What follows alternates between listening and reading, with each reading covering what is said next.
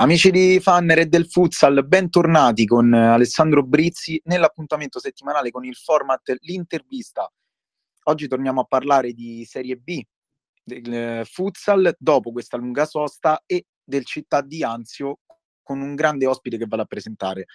Abbiamo il piacere di avere ai nostri microfoni un brasiliano classe 1997. Diamo il benvenuto a Douglas Radaelli. Benvenuto Rada, buonasera. Buonasera, buonasera a tutti. Ciao Ale. Allora, Rada, parliamo un po' della tua storia. Tu nasci in Brasile, perdonami la pronuncia, credo si pronunci Caisas del Sol. Dove... Quasi, quasi, quasi l'hai azzeccata. Caxias do Sul si dice. Caxias do Sol. Bravo. E inizi ad alternare calcio e futsal sin da piccolo. Bravo, e... bravissimo come tu ben sai, in Brasile il futsal è uno degli sport più importanti e molto blasonato. Secondo te perché qui in Italia non viene ancora valorizzato, a mio modo di vedere, come meriterebbe? Guarda, hai fatto una bellissima domanda. E... È anche difficile da capire ancora come qua in Italia non è ancora nell'ambiente dei giovani, perché da noi in Brasile funziona così, il bambino già inizia i primi, i primi calci nel calcio a 5, per poi magari se, se è un po' più bravo o vuole cambiare sport va da 11, però è proprio nella nostra cultura il calcio a 5, per sviluppare la tecnica, il, il tocco con la palla, che lo sviluppi molto meglio invece che a 11. Quasi Però... come, per, come una scuola. Bravo, infatti nella nostra scuola quando io andavo la prima cosa che la maestra insegnava era il tocco con la palla, sempre nell'ambito del calcio a 5. Per poi magari se diventavi un po' bravo o volevi puntare qualcos'altro andavi a 11, però i primi passi sempre nella scuola già a calcio a 5. Ok, so infatti anche che tu qui in Italia hai giocato a iniziare a calcio a 11 per poi passare sì. al futsal. Sì, sì, infatti nel mio primo anno qua in Italia, 2016, sono venuto e ho cominciato nel calcio a 11 in una squadra che militava in Serie D in Piemonte. Però poi eh, la mia storia mi ha portato di nuovo al calcio a 5 che mi ha sempre, mi ha sempre portato grandi risultati, quindi non potevo dire di no. Infatti arrivi da, da una grande stagione con l'Ele di Fossano e poi per trasferirti qui al Città di Anzio a inizio stagione dopo che ehm, i tuoi attuali compagni hanno conquistato la promozione in Serie B e si sono affacciati per la prima volta al futsal nazionale. Voglio sapere che ambiente hai trovato, cosa aspettavi di trovarti e perché proprio hai scelto il bianco-blu. Allora, eh, devo essere sincero, eh, prima di venire qua avevo un po' di paura perché in Piemonte già ero ambientato molto bene, mi trattavano molto bene, mi sentivo proprio in Brasile.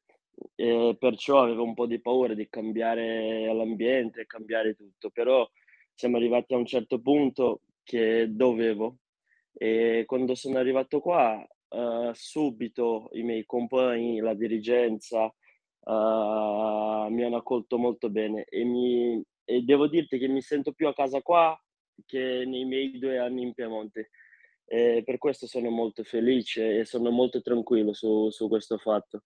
Poi la mia scelta di venire qua è perché il progetto che mi ha presentato il dirigente Fabio uh, mi ha commosso, mi ha coinvolto, quindi non potevo dire di no a un progetto, un progetto così. Sì, infatti, guarda, io quest'anno, eh, senza peli sulla lingua, ti ho seguito molto e sei stato uno dei giocatori su cui ho avuto un occhio di riguardo. Anche perché, se non erro, tu e Rago siete i primi stranieri ad essere entrati a far parte della famiglia Anziate.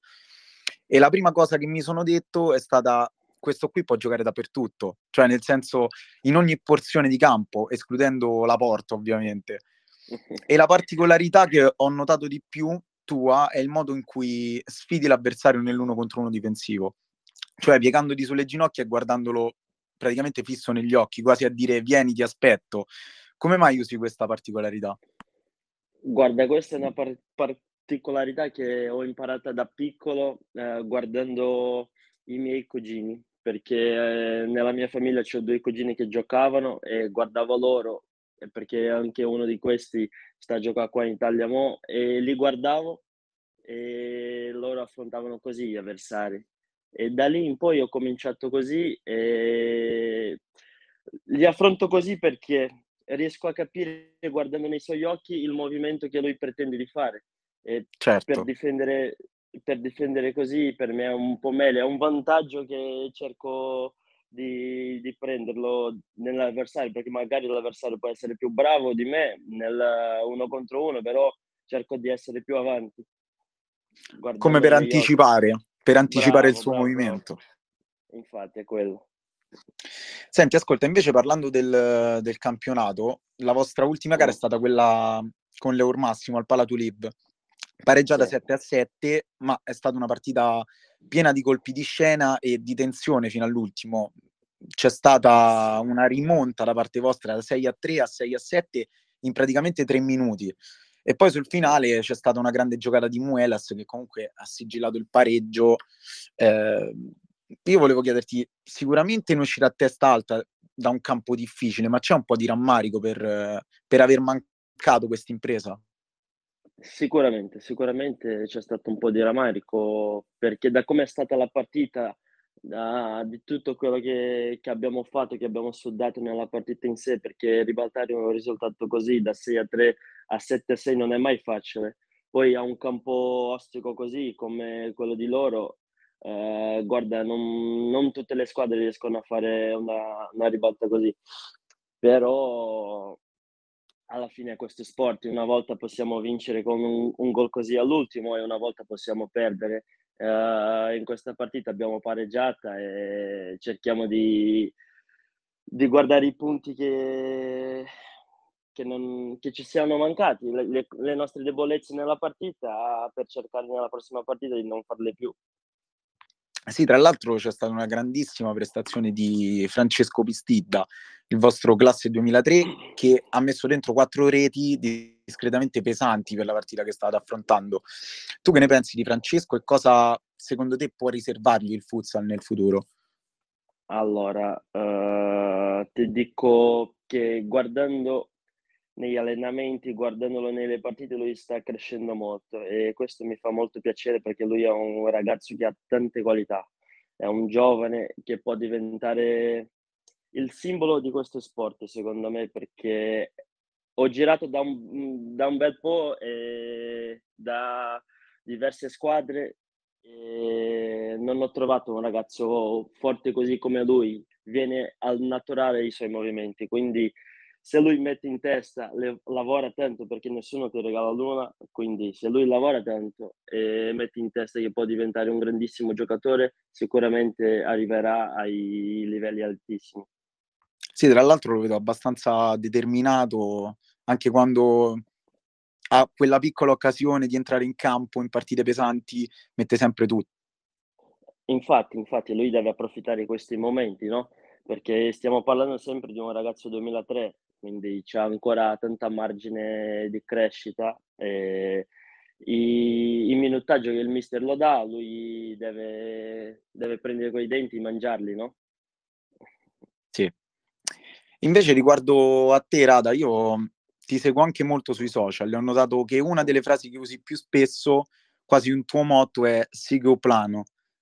Ho, mm. ho detto bene questa volta. Sì, sì, sì, significa, significa segui il piano. Quindi Bravo. volevo chiederti come sta andando eh, il tuo piano per questa stagione e per il Città di Anzio.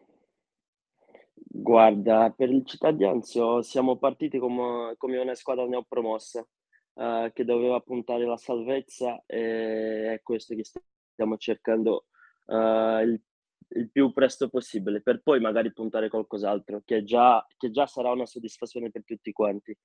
E poi per me uh, il mio piano è sempre fare bene, uh, dare il massimo al 100% che posso, pure se sto un po' male cerco di da- dare il massimo, se non sto in partita cerco di dare il massimo perché c'è sempre uno lassù che mi guarda e che mi segue e quindi io metto sempre questa, questa frase su social perché in merito anche a, a lui che mi guarda e mi protegge lì da su.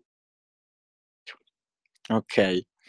Eh, invece, come dicevo in precedenza, adesso c'è stata la sosta e credo che voi abbiate avuto voglia e tempo per lavorare, sistemare qualche problemino tra infortuni e altre cose e prepararvi soprattutto per queste quattro partite rimanenti prima della fine della stagione in cui può succedere di tutto guardando la classifica. Non so se tu sei scaramantico, ma qual è il vero obiettivo del Città di Anzio? I playoff?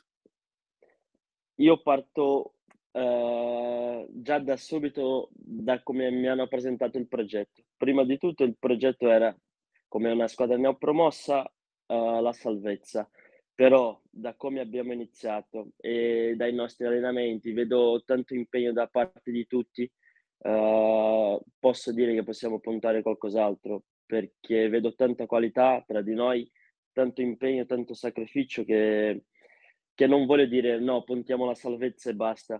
Prima di tutto cerchiamo di raggiungere questo obiettivo per poi uh, cercare di arrivare, arrivare ai playoff e magari fare, strappare qualcos'altro. Chissà cosa può succedere, come hai detto giustamente te.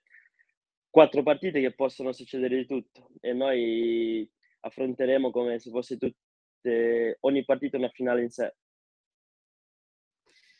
Va bene, Rada. Allora, grazie veramente per questa chiacchierata. Eh, sei stato veramente disponibile e ti faccio un in bocca al lupo per questo finale di stagione e ovviamente ci vediamo sabato al campo. Va benissimo, ti aspetto sabato e spero che sia una partita molto, molto bella da, ver- da vedere e che noi riusciamo a strappare questi tre punti. Va benissimo, grazie, grazie mille dell'invito e ci sentiamo. Grazie mille ciao, a te. Ciao a tutti.